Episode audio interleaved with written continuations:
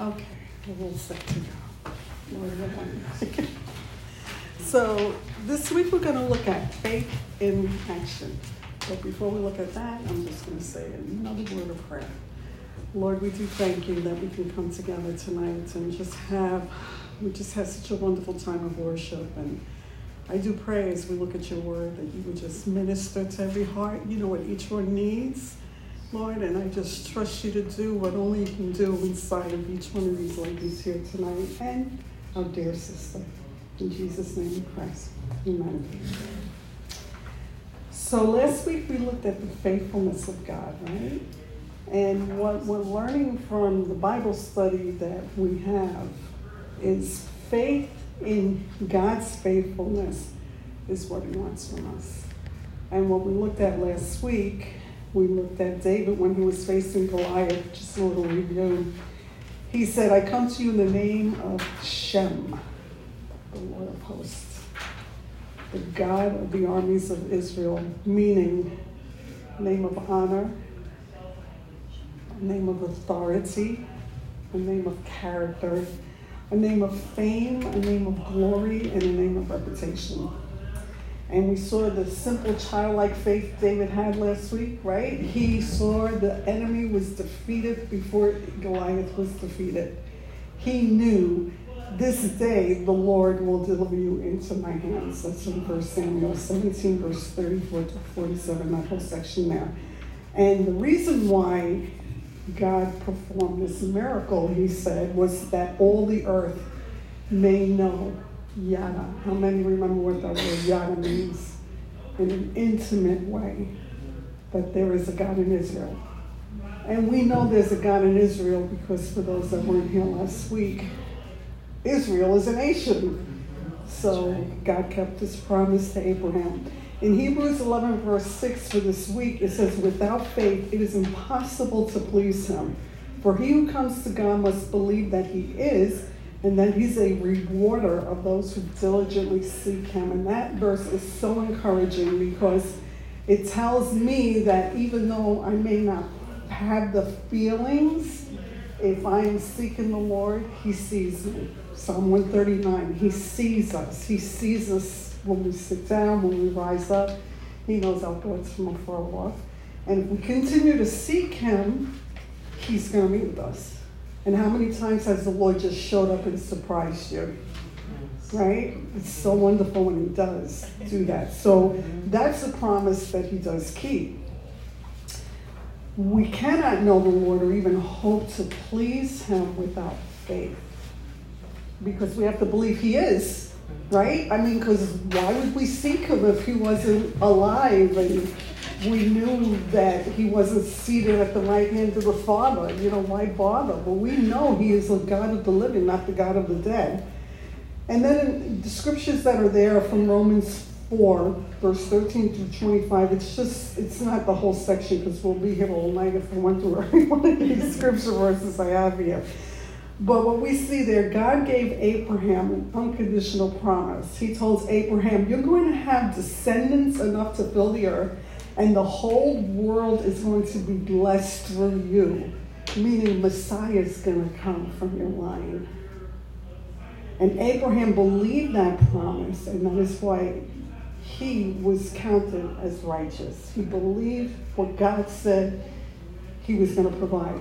We see that when he sacrificed his son Isaac, right? He told his son, his son's like, What are you doing, basically? And he said, God's going to provide. And he did.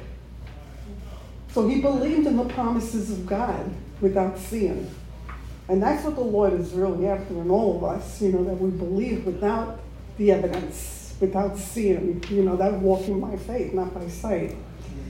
So I want to jump down to where it says A.W. Tozer in The Pursuit of God says, Now, if faith is the gaze of the heart at God, and if this gaze is but the rising of the inward eyes to meet the all seeing eyes of God, then it follows that it is one of the easiest things possible to do. It would be like God to make the most vital things easy and place it within the range of possibility for the weakest and poorest of us. And that's an interesting statement.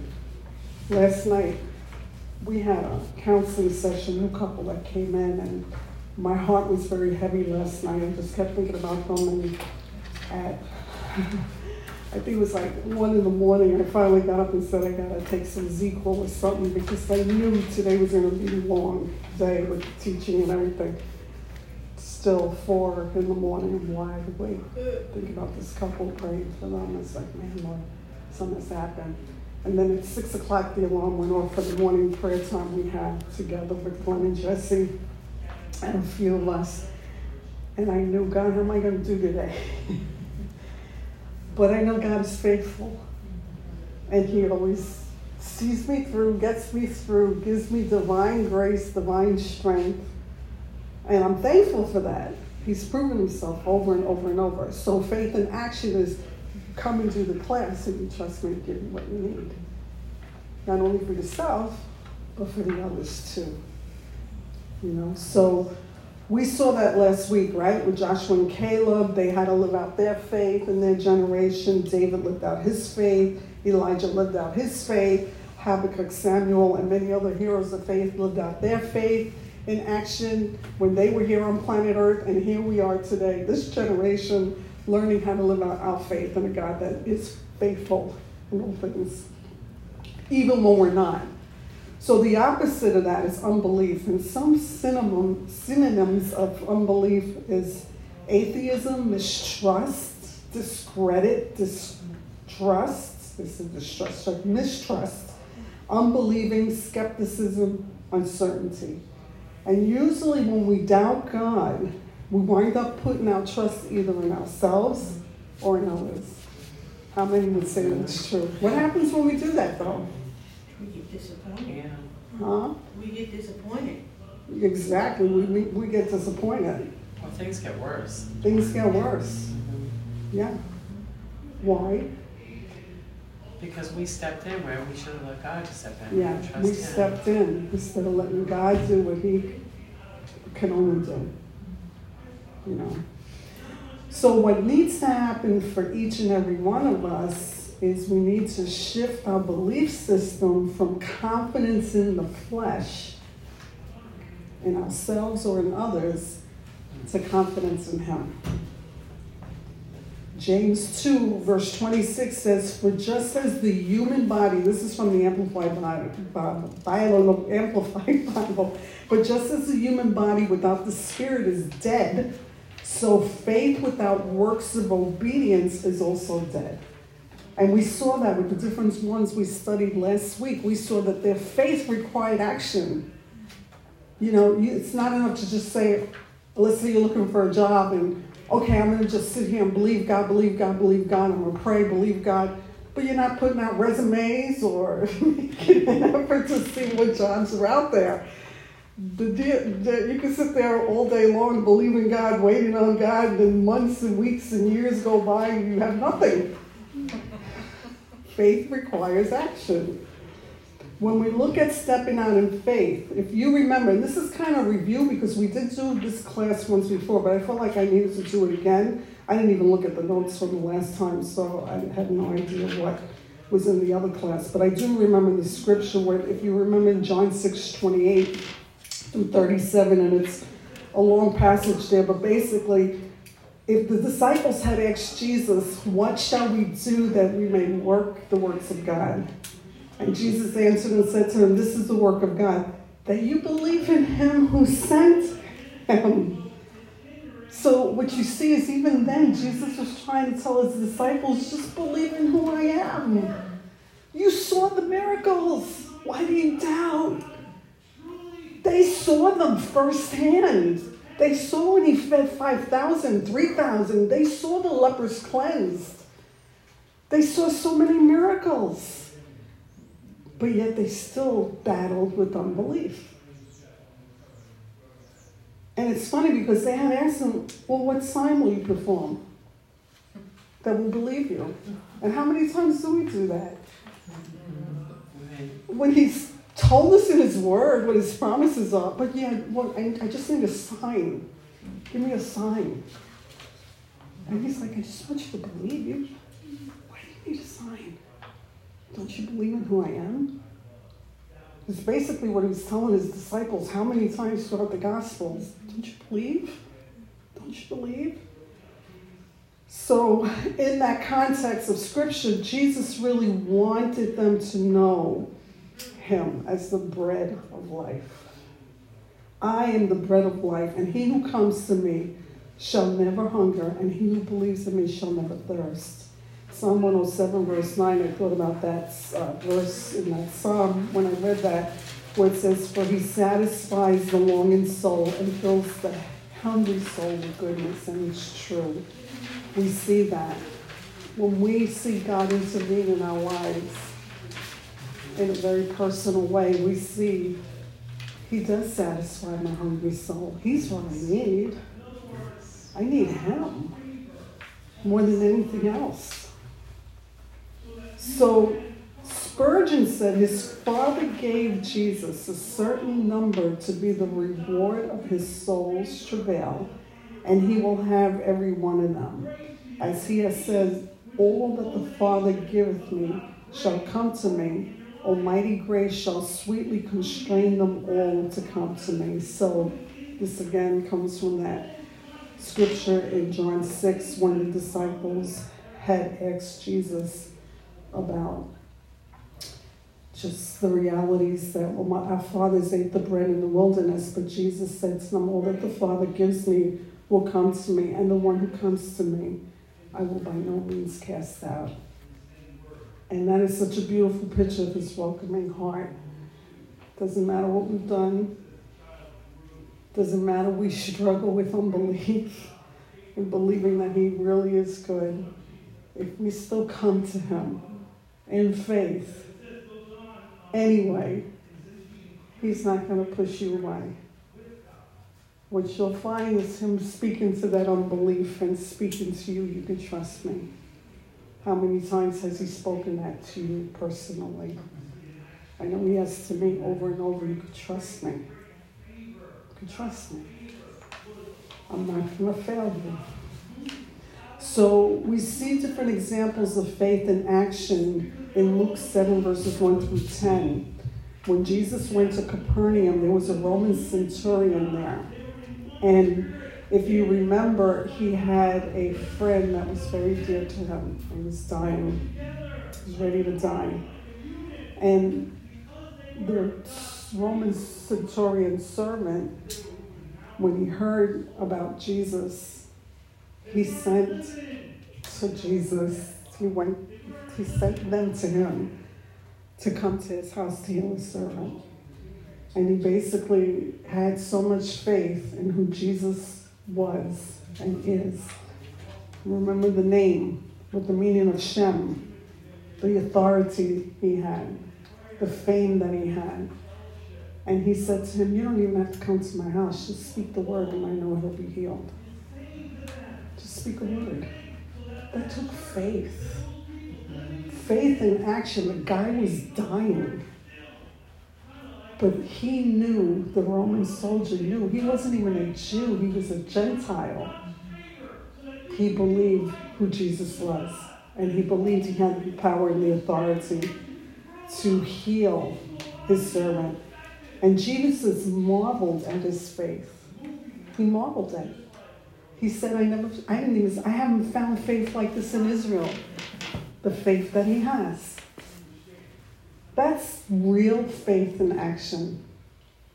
You get a bad report, you're going to die. Well, I know what Jesus can do. I believe Jesus can heal. I believe Jesus can raise from the dead someone that's on their deathbed. I've seen him do it. I really have, personally, and my family. So he has that power, he has that authority. He is who he says he is. And Jesus is amazing when you look at how he cares about people. Remember, anyone that comes to him, he will no way cast out. This was a Roman centurion that was worshiping pagan gods. And he came to Jesus on behalf of someone else. And Jesus intervened. So beautiful. Then in Acts 3, 16, uh, 3 verses 1 through 16, another example of faith in action, Peter and John. You'll have to read these because um, they're really long portions of scripture, so you can read them between this week and next week. But they went up to the temple to pray at the ninth hour. And there was a lame man from his mother's womb, and he was carried, and they laid him daily at the gate of the temple, which is called Beautiful, to ask alms from those who entered the temple. And you seeing Peter and John about to go into the temple, they asked, he asked for alms. And fixing his eyes on them, on him with John, Peter said, Look at us. So he gave them his attention, expected to receive something from them. Then Peter said, Silver and gold I do not have, but what I do have I give to you in the name of Jesus of Nazareth.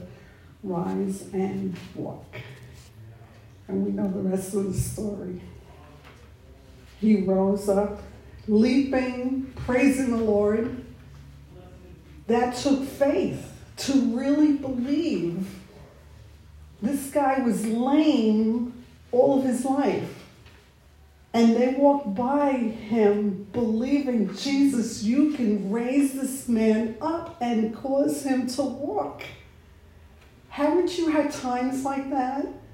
When you walk by someone, you see them in a condition like that, and you just want to go over there and touch them, but something in you says, but what if they don't receive the healing? So we hold back, right? I've had that, especially when I lived in New York, because in New York there's a lot of homeless people. And when I would catch the bus, they would all be hanging out there, and so many times it was just like, I wish I could touch each and every one of these people, and they could be healed. I would share the Lord with them, but it would be so much better if they could walk out of that wheelchair. Some of them were in wheelchair without legs. Right? What holds us back? Fear, right? Unbelief. What if I look stupid and nothing happens? right? I mean, we wrestle with that. But here, Peter took a step of faith. And God touched the lame man. And it's interesting because then he began to preach the gospel. And you see that whenever the Lord does a miracle like that, it is an opportunity to preach the gospel to that person or to whoever's looking on, to share the truth of who he is, that truly he is the Messiah. It's him that healed you. That's why, if you remember in the book of Acts, there were times where the disciples would say, Why are you looking at us like we're something special? It's not us. We're men just like you. We got the same flaws that you do. you know? Jesus. Jesus touched you. Jesus, Jesus healed you. He touched you and he healed you. Think about how he touched you and he healed you. Because we were like that lame man on the side of the road. Someone came to us, right? By faith, they came to us and shared the gospel with us. And we knew, I know what they're telling me is true. I mean, I think about when I was at work at my job.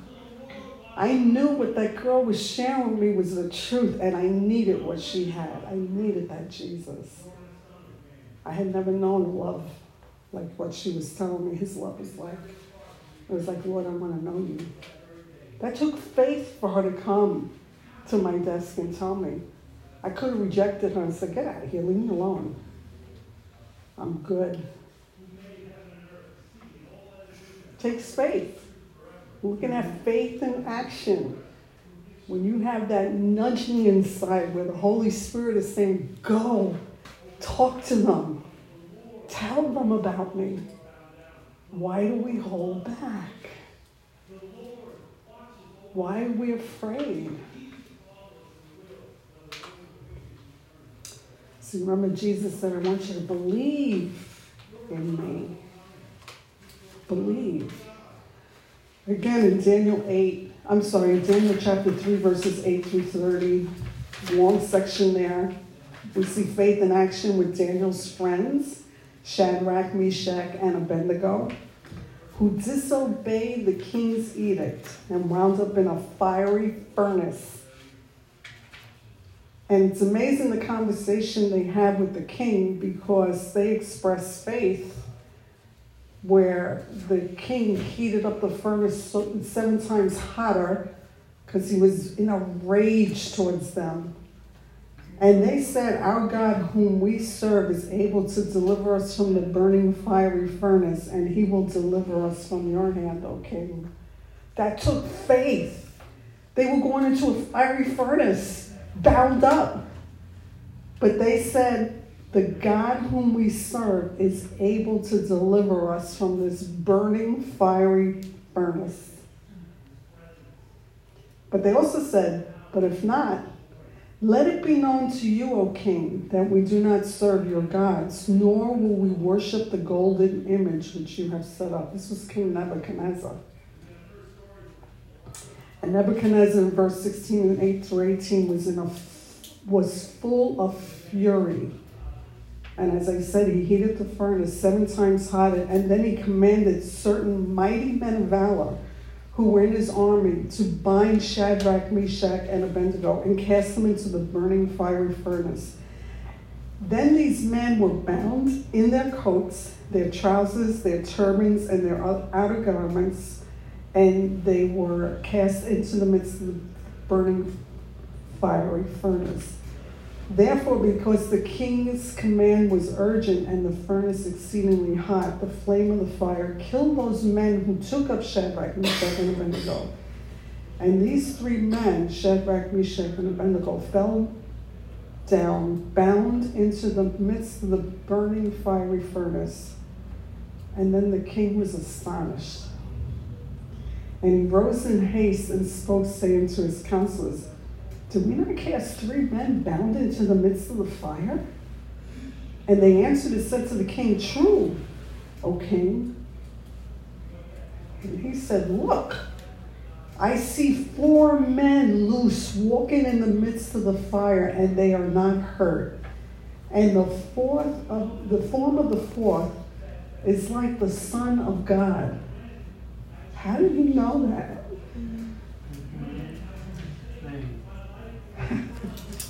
How did he know that?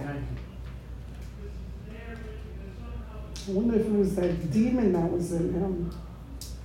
Knew. Because he was full of the devil, Nebuchadnezzar.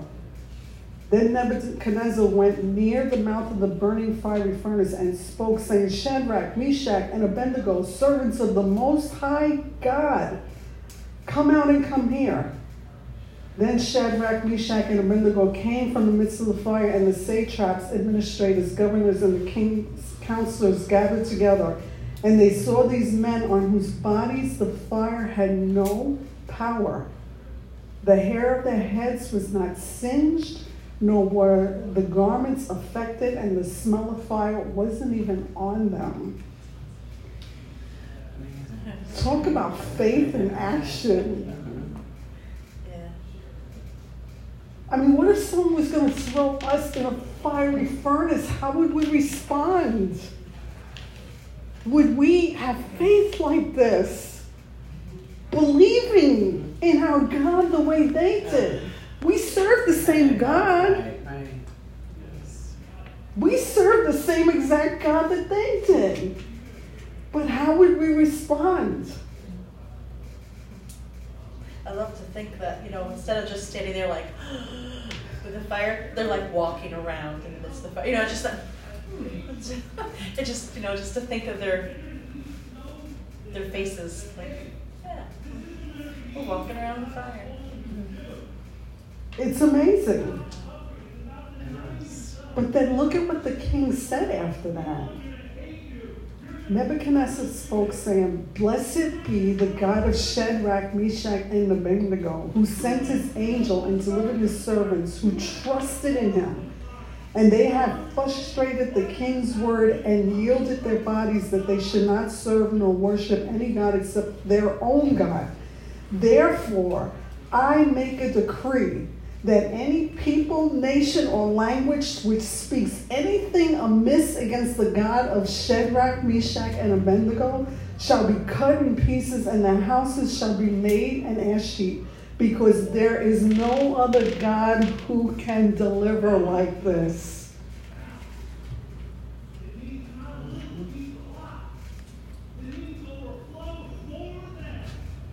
When we take a step of faith, when we're living out our faith in action, we have no idea how it's going to affect other people that are so anti God. We have no idea how it's going to affect them. Our faith can affect those that don't believe. I remember 10 years ago, we were visiting my parents in New York. And after our prayer time, when Jeff had his prayer time, I had my prayer time. He came into the room I was in having my quiet time, and he came in and he said, I really feel strong you're supposed to go downstairs and tell your dad your testimony. And I immediately was like, Really? you sure? so I said, Okay. I'm just going to trust what he was saying that it was from the Lord. This is faith in action. Now, my dad used to be total atheist, total atheist. I go down the stairs. He calls my mom and dad. He said, Rose wants to talk to you. Great. I was a basket case sharing my testimony with them. A basket case. And my mom knew I got saved back in the 80s, but she never knew how it happened. She didn't know it was a girl that we both used to work with uh, that led me to the Lord. And she said, I didn't know it was Teddy. I was like, yeah, that's why you think I'm on, I'm on this mad search for Teddy since I moved to Kentucky looking for her. So she could see how God has answered her prayers. Because she prayed for us in the early years of our marriage when things were really, really bad. So when I was done sharing my testimony with both of them, my dad looked at me and he said to Jeff, I know this is very real to both of you. You know, it's your life. But I don't believe. So Jeff looked at him and he said, Can I pray for you? He said, Would you please? And he prayed a simple prayer. Lord, just open up his understanding that he might believe and be saved. But 10 years ago, he wound up giving his heart to Christ. And he was here, got water baptized. And now he has partial dementia, so, you know, he's in and out. But he did make that profession of faith. He really believes in Jesus. And he wants to be in church, and he could make it to the car to get in the car to go. I mean, it's hard for him. But we have no idea when we take that step of faith, take a step of faith and share your faith, just like these guys did in the fiery furnace before uh, King Nebuchadnezzar. How that's going to affect them because they know it's real to you. How can King Nebuchadnezzar deny what he saw, but also what they expressed before they went in that fiery furnace? He couldn't deny this is God. This is the true God. Faith in action. It's powerful when we take a step of faith. Not just sit and say, oh, let someone else do it. No, God may be saying, I want you to be the one to go, to tell them. I want you to be the one. And if you go, I'll be with you. I'll give you the words to say. I didn't know what I was going to say that morning. I was a basket cake. I, I could barely talk. But God was there. He was there. Well, in Daniel 6, he's in his 80s now. And we see his faith in action. There's a new king, King Darius. And look at his testimony. Daniel was known to have an excellent spirit within him. And the governors and satraps sought to find some charge against Daniel concerning the kingdom, but they couldn't find no charge or fault because he was faithful, nor was there any error or fault found in him. Then those men said, We shall not find any charge against this Daniel unless we find it against him concerning the law of his God. What a testimony. Yeah, kidding. They had watched his whole life. And they made a royal law that whoever petitions any god or man for 30 days, they shall be cast into a den of lions. And King Darius signed the written decree. And Daniel's response was he went in his upper room with his windows open towards Jerusalem. He knelt down on his knees three times a day and prayed and gave thanks before the Lord, who again is our God, the same God, as was his custom from the early days. He lived out his testimony. He was a young man, 16, when he wound up in Babylon. And now he's in his 80s, and people are watching his life, and they know it's real. What he's got is real. Verse 11 it says, Then these men assembled and found Daniel praying and making supplication before his God, put in there an our God. And they went before the king and spoke concerning the king's decree. And they said, Have you not signed a decree that every man who petitions any god or man within 30 days, except you, O king, shall be cast into the den of lions? And the king said, True.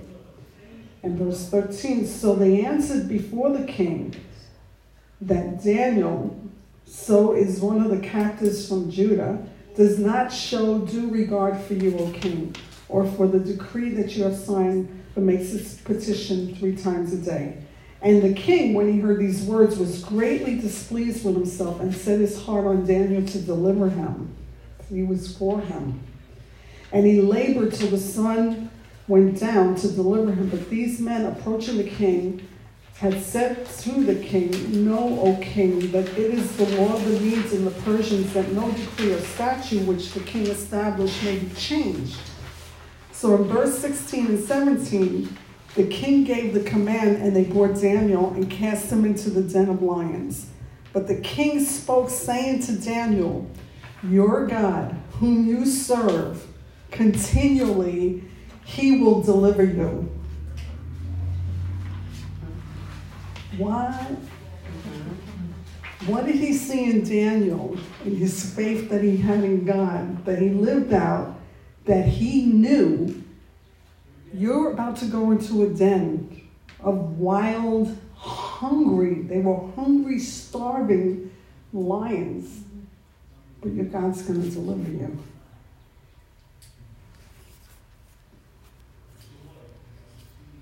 I wouldn't think that way. I'd be like, they're going to be chewed up to pieces. Right. The king saw Daniel's faith in action all those years. And he knew God was real. Hmm. In verse 18, it says, Now the king went to his palace and spent the night fasting. So I wonder if he was praying, interceding. Verse 19, and very early in the morning, the king went in haste to the den of lions. Verse 20, he cried out with a lamenting voice to Daniel, and look at what he said. Daniel, servant of the living God, has your God, whom you serve continually, been able to deliver you from the lions? Verse 21 Then Daniel said to the king, O king, live forever. Could you imagine hearing a voice come from a den of lions? I'm here, I'm still alive. These are real stories, these aren't fairy tales. They're real stories. I'm going to read that again. Then Daniel said to the king, O king, live forever. My God sent his angel and shut the lion's mouth so they have not heard me because I was found innocent before him. And also, O king, I have done no wrong before you. In verse 23, Now the king was exceedingly glad for Daniel and commanded that they would take him up out of the den. No injury whatever was found on him because he believed in his God, who's the same God we serve. We serve the same God that he serves. And look at what King Darius wrote, verse 25 to 27. Think about King Nebuchadnezzar. Now, this is another king that came after him. He wrote to all the peoples, nation. This was a world leader. World leader. To all the people, nations, and languages that dwell in all the earth, peace be multiplied to you. And I make a decree that in every dominion of my kingdom, Men must tremble and fear before the God of Daniel, for he is the living God and steadfast forever. This is an unsaved man that is saying this because of Daniel's life and the faith that he lived out before him. He continues to say, His kingdom is the one which shall not be destroyed. How did he know that? How does King Darius know that? That God's kingdom will never be destroyed. That his dominion shall endure to the end. How does he know that?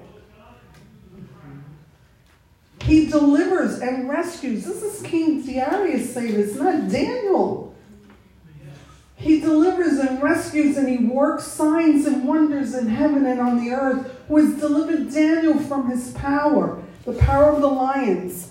So this Daniel prospered in the reign of Darius and in the reign of Cyrus the Persian. So after Darius was gone, Cyrus came. Daniel got to witness three different world leaders take over in his lifetime. And he lived out his faith and his testimony before all of them. To the point that they knew this God of Jacob, Isaac, Abraham is real. He's alive.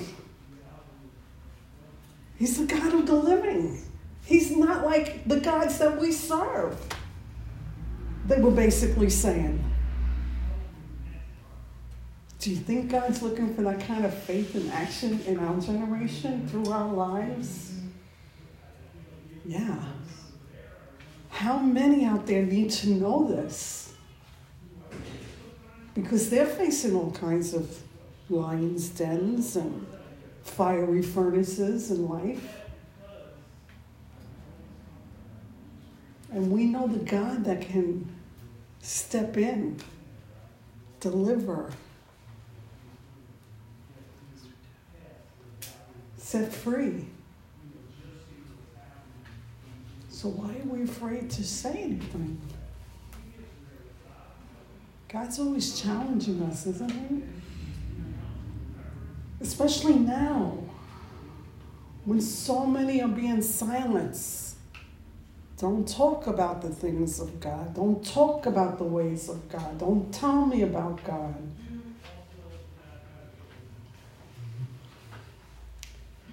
But how will they know?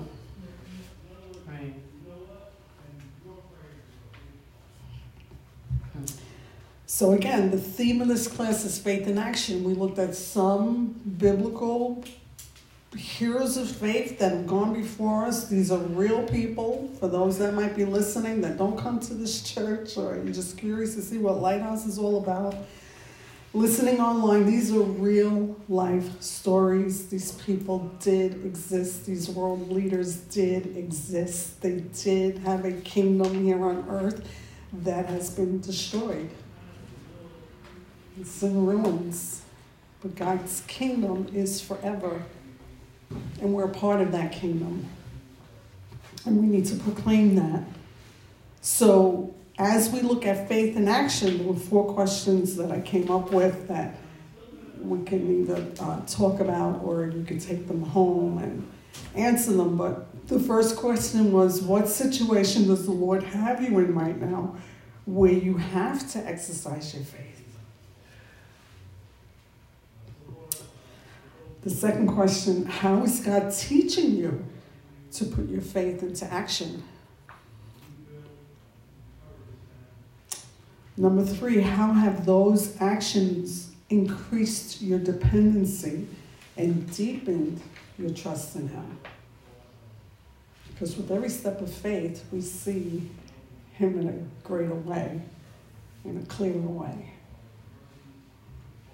And number four, how can you strengthen your faith this week when tempted to doubt God?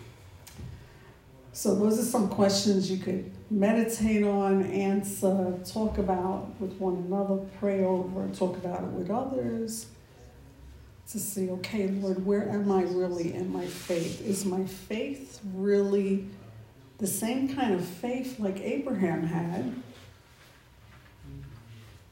where God made a promise, but he had to take that step first before he saw the fulfillment of the promise?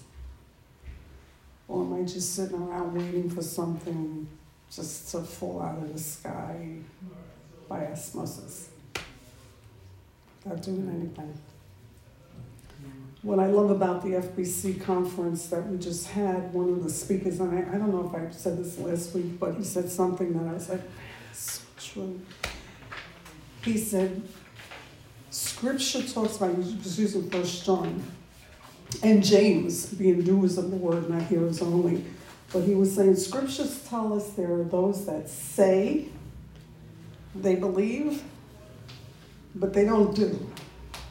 Remember, faith without works is dead. There are those that say they're going to do, and they do. And it made me think of me because I'm, you know, the parable that Jesus gave of the one that he told him to go do something, and one said, Yeah, I'm going to go do it. And he didn't do anything. And the other one said, I'm not doing it. And he thought about what he said, he wound up doing it. I'm the second person. I say that, oh, I'm not doing it. And then the Holy Spirit convinced me, it's like, okay, Lord. okay. But it's so true. Yes. Faith without works is dead. So I'm going to read again in the Amplified that passage from James chapter 2, verse 26. For just as the human body without the spirit is dead, so faith without works of obedience is also dead. So look for ways that how you can put your faith into action this week.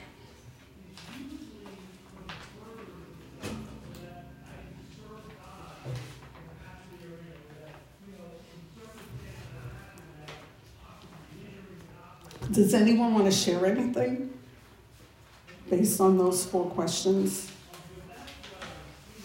Again, they are what situation does the Lord have you in right now where you have to exercise your faith? Or how is God teaching you to put your faith into action? How have those actions increased your dependency and deepen your trust in Him? Or how can you strengthen your faith? Or how have you been strengthening your faith when you've been tempted to doubt God. So share? Sure. Um, the Lord has been doing a lot in our family. Um, he's been just knitting us tighter together, you know, and um, things are changing spiritually in our in our home and in our relationships but they have not been changing um, like physically, like our physical, uh, you know, like our, our needs, our, our house, our finances, our, you know. Um, and I want to see those met and changed like yesterday. You know what I mean? Um, but so I'm so grateful that that he's changing our hearts, you know, and Mhm. making us reliant on him together Mhm. and communicating together Mhm. and you know fighting and being in faith together Mhm. um, and it's making me like test okay do i really believe this Mhm. you know Mhm. And he, the lord is so sovereign and so faithful and and is meeting needs but it's not Mhm. in the way that i expect or that i want you Right. know Yeah. um, so that's the, the situation, and then how is he teaching me to put my faith into action? Like the other day when I posted about my attitude, it was in regard to the situation and like the conviction of the Holy Spirit. Because Mhm. before I, you know, I'd just be like, I'm entitled to feel this way. Like you can have the wrath of Sarah because I'm in a bad mood, you know. But, but n- now like, I can't just get away with that. Right. I, I'm convicted of, of my attitude, of my unbelief, of uh, all the things. Mhm.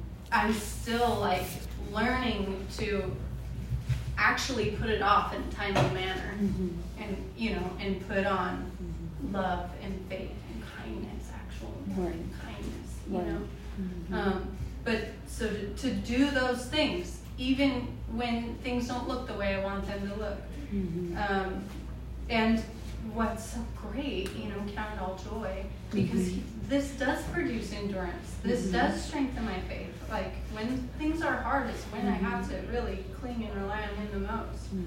And then how can you strengthen your faith this week when tempted to doubt God? Doubting God is not unusual for me, especially in the past couple of years. Mhm. And like I I just learned I'm so grateful for you, Rose, and for helping me to see and utilize these tools. Like, no. I really just have to take every thought captive Mhm. right away Mhm. and like what does the Bible actually say? Right. and make that my meditation, make that my praise, Mhm. make that my my foundation, you know, Mhm. um, because it's right there, doubt and things, you know, and if I entertain it for a minute, it's gonna take me spiraling. Right. So like right away, no, Right. you know, Right. this is what the Bible says, and the, and praising Him because of it, Right. you know. Yeah, and the wonderful thing about that too is you're living that out before your kids. Yeah, yeah, that's true. You know, so just like the others that were watching the faith being lived out, mm-hmm. they realize that's real. He is God, and He's very involved. So you don't realize how you're living your faith out before the kids, where they'll know the God that mommy and daddy serve is very real, very personal, and He is involved in not only their lives, but in our lives too.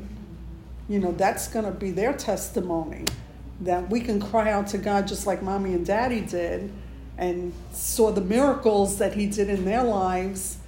He's the same God that I want to know and to serve. You know what I mean? So, yeah, Yeah. yeah, we're all living out our faith before some.